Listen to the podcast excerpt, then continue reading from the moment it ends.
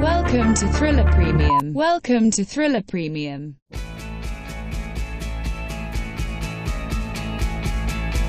Broadcasting around the entire world.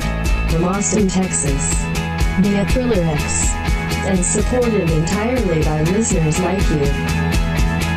Bitcoin, crypto, VR NFTs, music, finance, interviews, markets, panels, promises, and lives. Welcome to Thriller South by Southwest.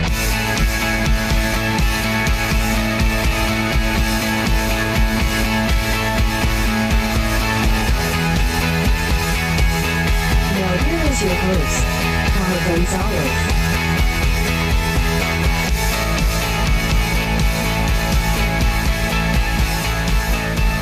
Hello, ladies and gentlemen, boys and girls.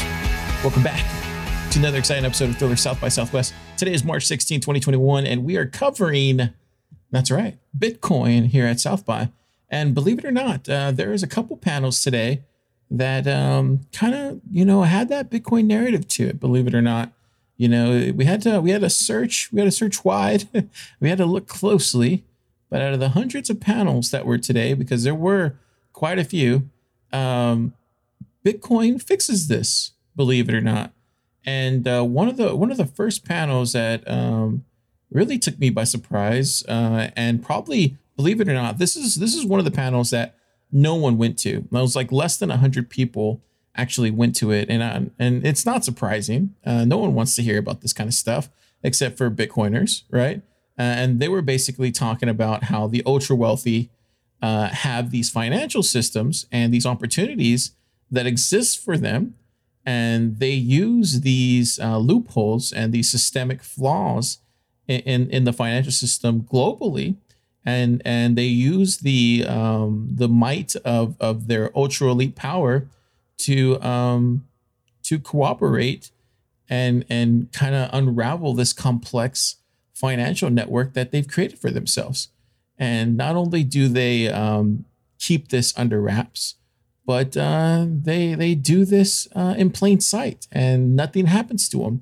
Uh, and so, one of the panels was uh, here at South by, and it was called "Flawed Finance," and it was uh, some really really eye opening stuff.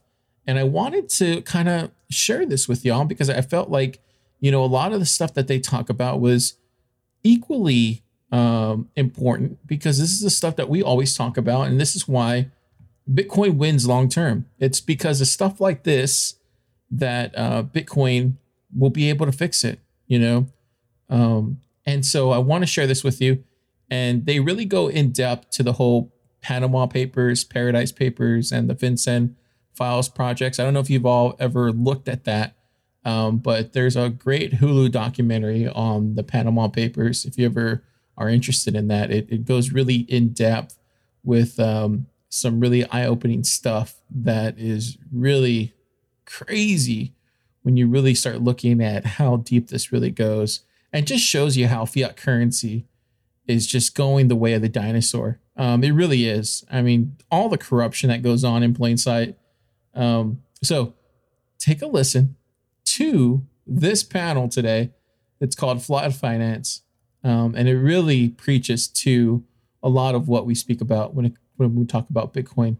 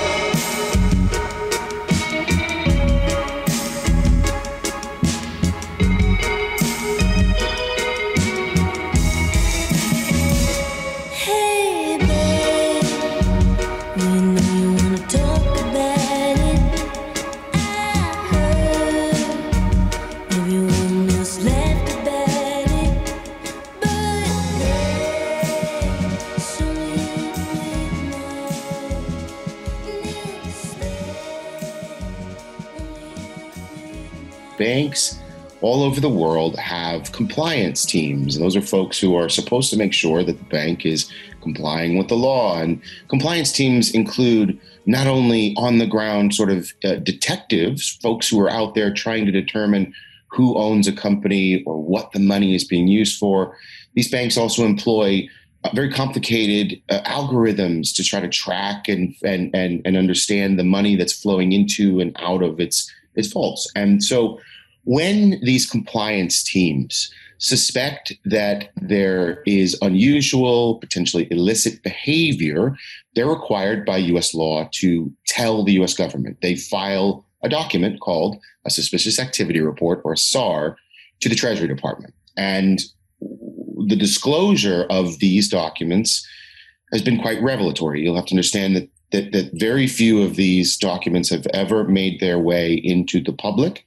And we at BuzzFeed News and our very good friends at ICIJ and our partners around the world were able to extract from them information that showed us the way the system is sort of broken. I think it's important to recognize that there are failures by the banks. The compliance teams often don't know who their customers are. Um, the banks are sometimes disincentivized to stop suspicious transactions. Quite often, we find that they flag the company, they send them to the Treasury Department, but they don't close their accounts. They continue to accept their money. So there's this sort of perverse system whereby bonuses and profits are sometimes um, you know the, the the they belong to you know illicit illicit actors. I think at the Treasury Department, we found that in 2019 alone, they received two million of these reports.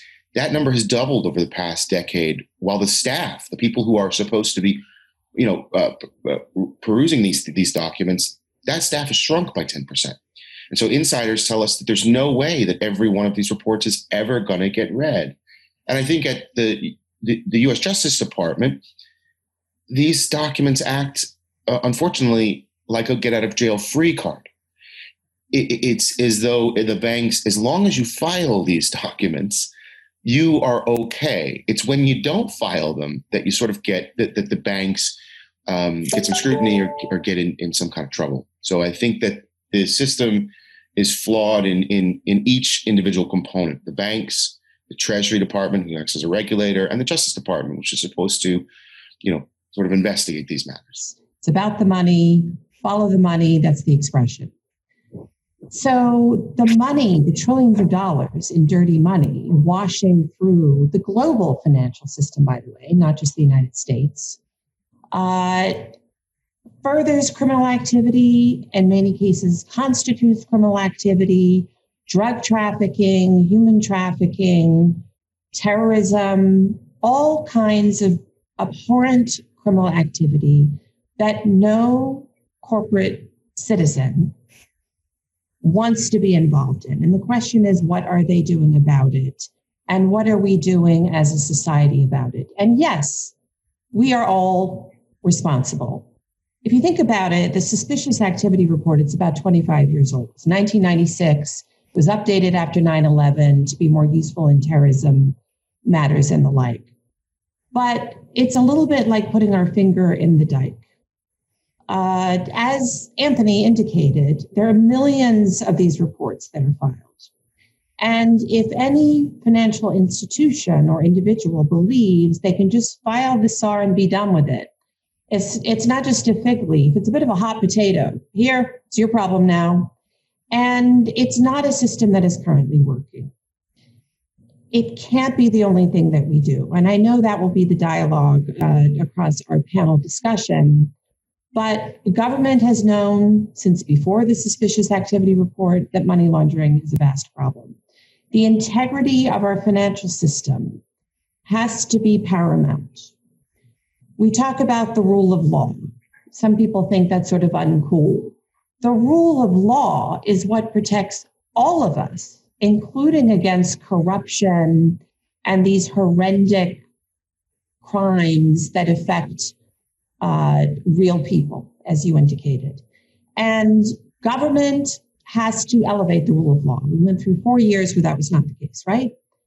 The rule of law matters. Institutions matter. Government institutions matter.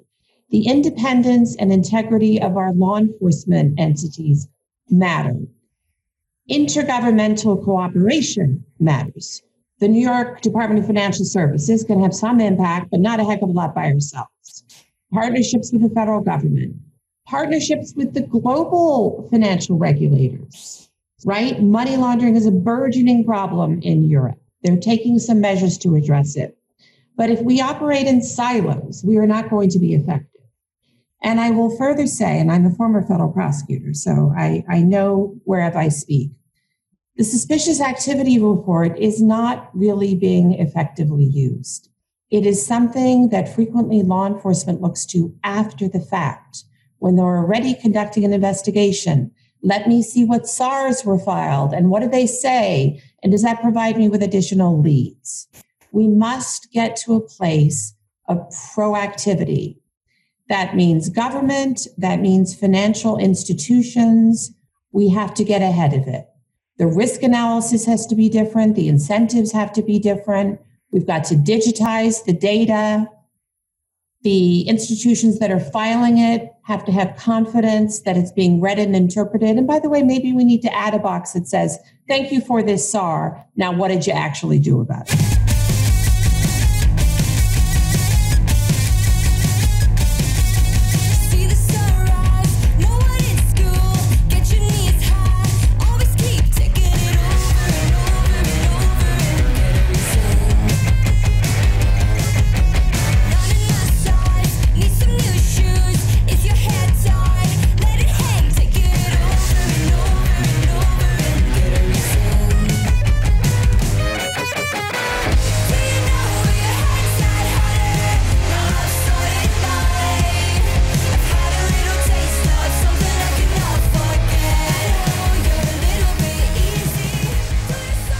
Can tell there was a couple Bitcoiners in that uh, in that panel when I was watching it today. I was just like, geez, they really they really hate all the corruption that's going on. You definitely know they're holding Bitcoin.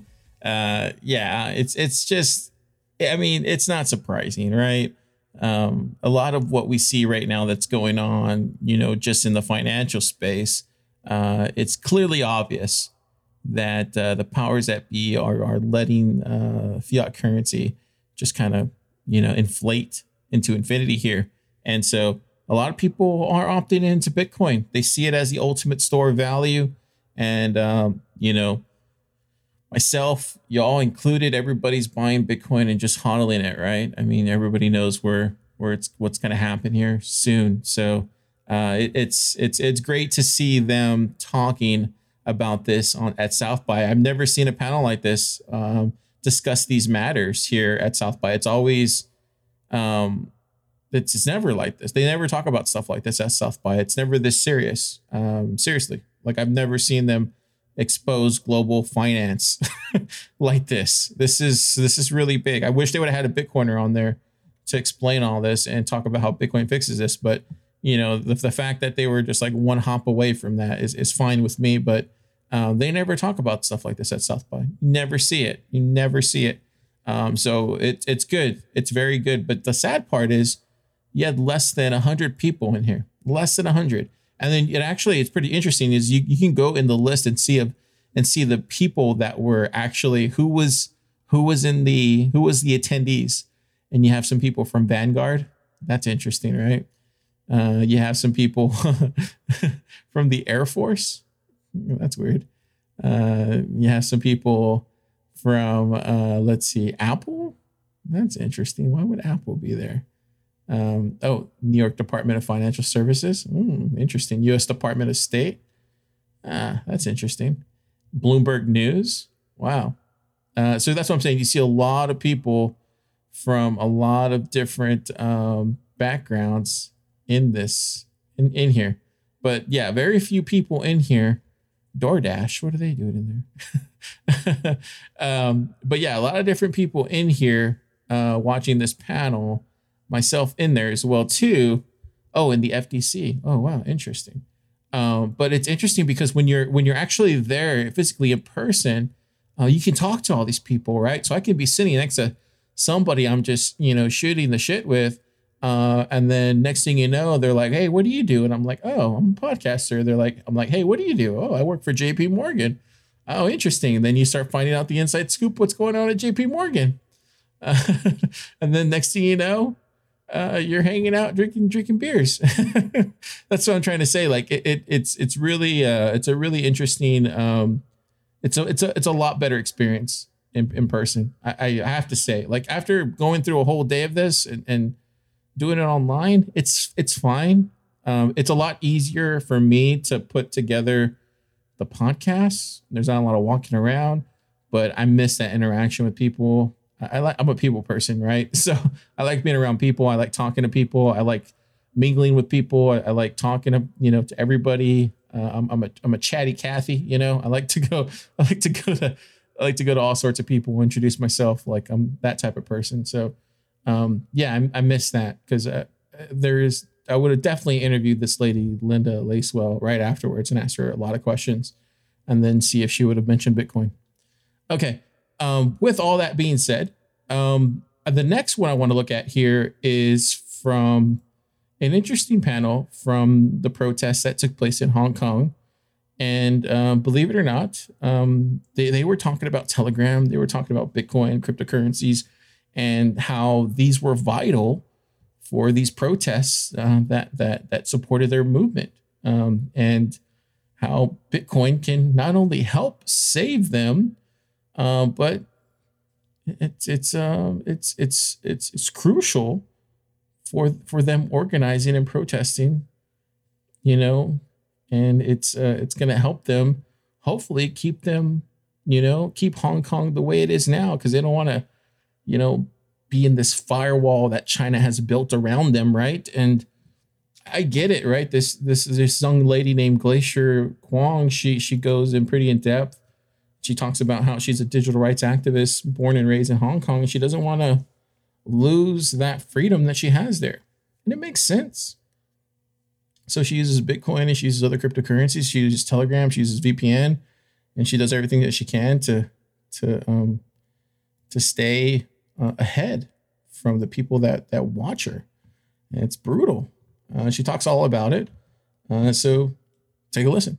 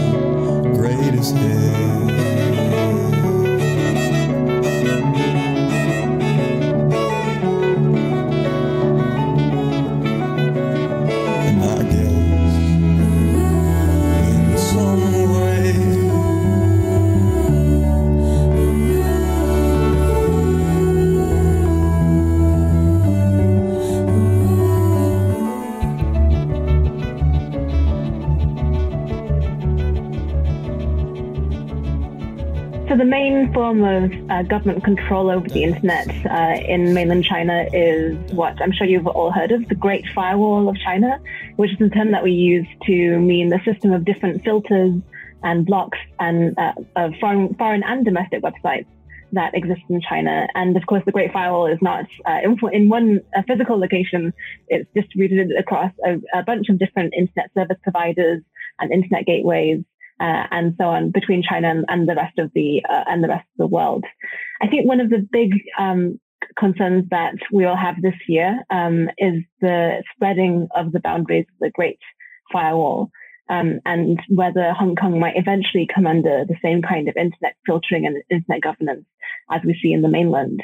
And to give you an idea of what that means, of course, there are specific websites that are blocked in China. For example, if you try to, uh, if I try to open up my uh, uh, my phone and on my China Telecom uh, connection and try to connect to Google.com or Facebook.com or any of a number of blocked websites, then the my internet service provider will will see the destination of the request as being a blocked website and will basically drop the request um, meaning that I can't actually access it without using something like a VPN to, to, to get beyond these controls.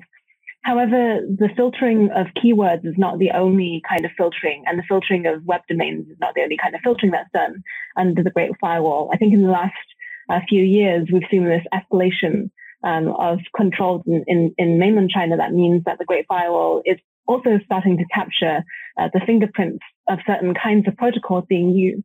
So if I use a VPN uh, connection that under a certain VPN protocol, for example, OpenVPN or WireGuard or other well-known VPN protocols, that the Great Firewall is starting to learn to track the fact that you're using some kind of VPN, even if the server that you're connecting to is not a blocked address. And this kind of filtering um, te- technology is obviously very problematic because it means that the people who are designing VPNs um, then have to be a step ahead uh, of a system that employs uh, thousands, you know, if not tens and hundreds of thousands of engineers uh, across the country, not just within the government, but also within uh, within private companies, within internet service providers, and so on, uh, within state-owned enterprises. Uh, to work on the distributed technology of the Great Firewall.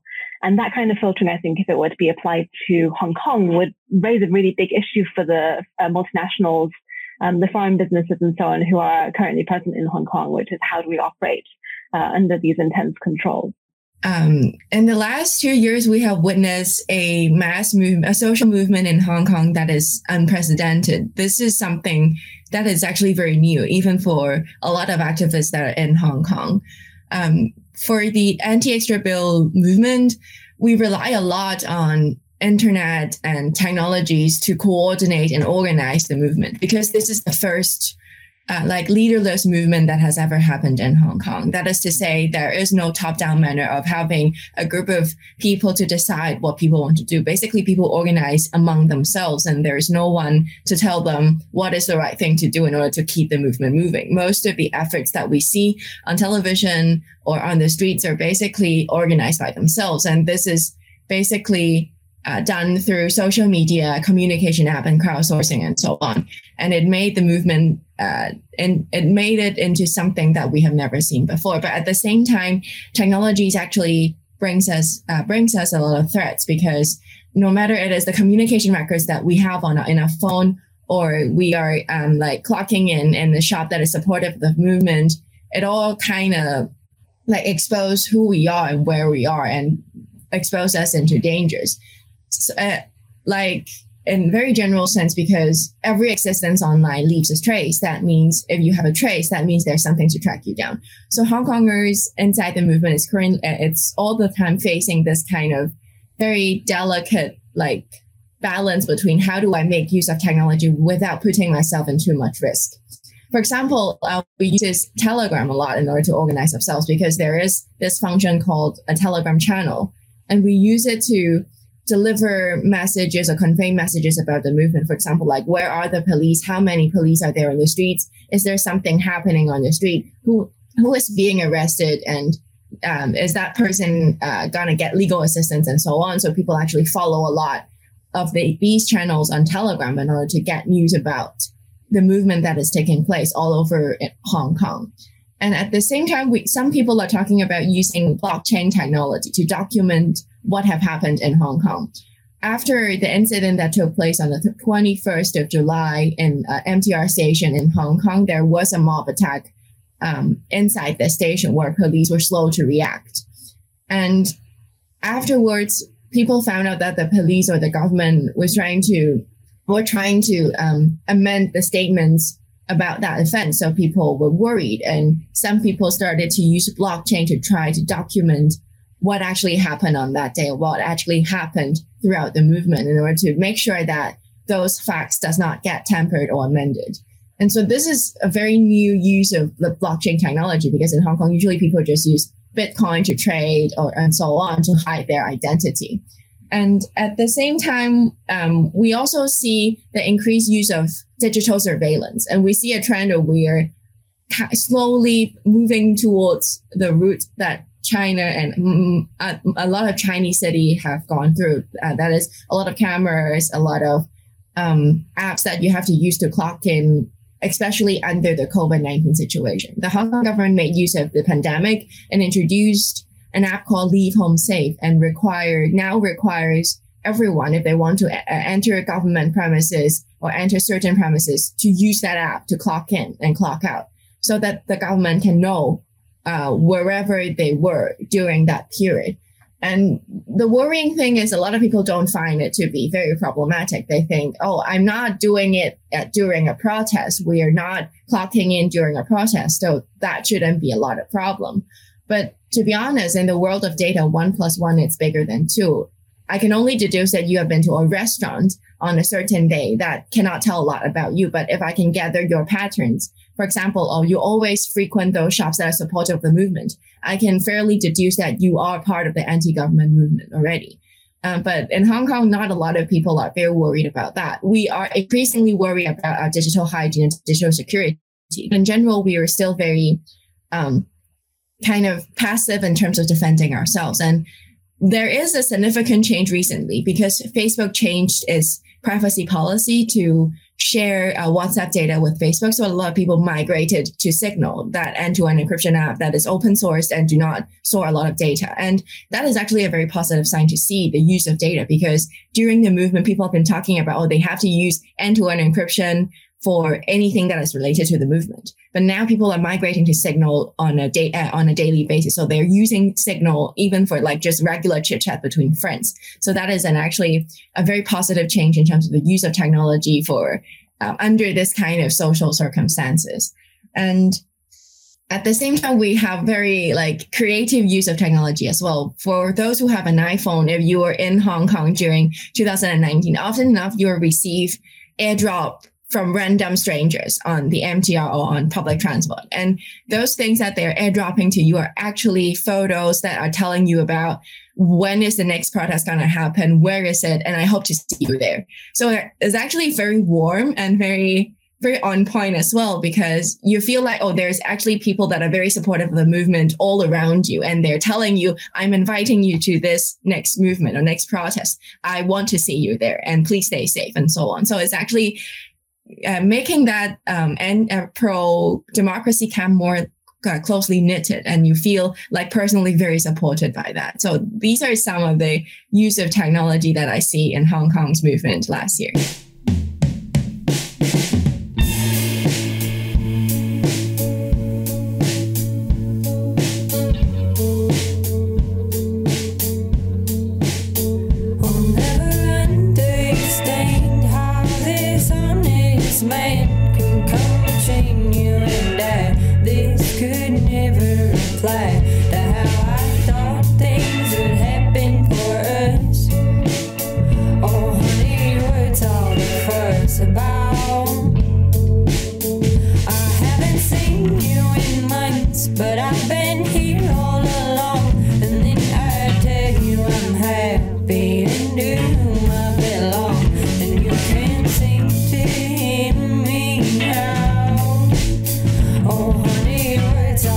what it's about.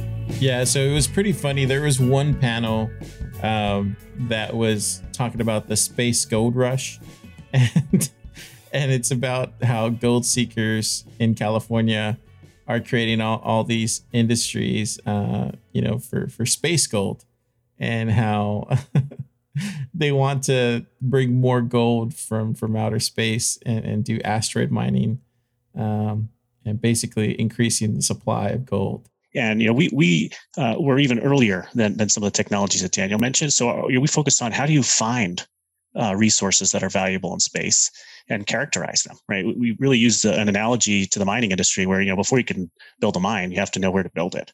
Um, this just further proves, at least to me and to the rest of y'all, why uh, Bitcoin uh, just makes a lot more sense. Not only because you don't have to go to space uh, to mine it, but uh, because you can actually, uh, it's finite. Uh, there's only there's only going to be a certain amount. You don't have to worry about, you know, there being some in, in space somewhere. Anyways, uh, I thought that was pretty hilarious when I saw that panel. Uh, okay, that's all we got for you today. Is Bitcoin fixes this? Tomorrow we're gonna release an Ethereum episode.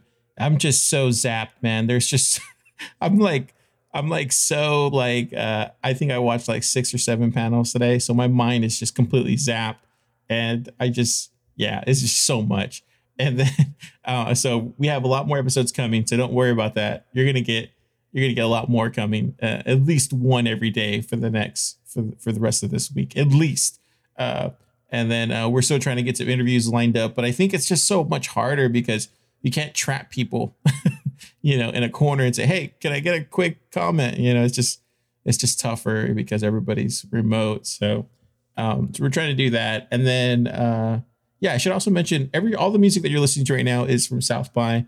They're all new artists. Uh, let me give you their names. So, you know, I do, do want to mention them because they're all trying to get get heard, right? I feel bad for them because they're all struggling musicians, right? So I went ahead. And I put it on my Twitter. I put their their YouTube um, South by Southwest music channel, and I'll put it here in the show notes too as well if you want to listen to all the music. It's really, really, really good. Um, so, Oh Honey by Neighbor Lady, Black Country, New Road by Track X, Sasha and the Valentine's Witches, Dead Pony, Sharp Tongues. And then what you're listening to right now, this is going to send us off, is Merc God. All right. See you all next time.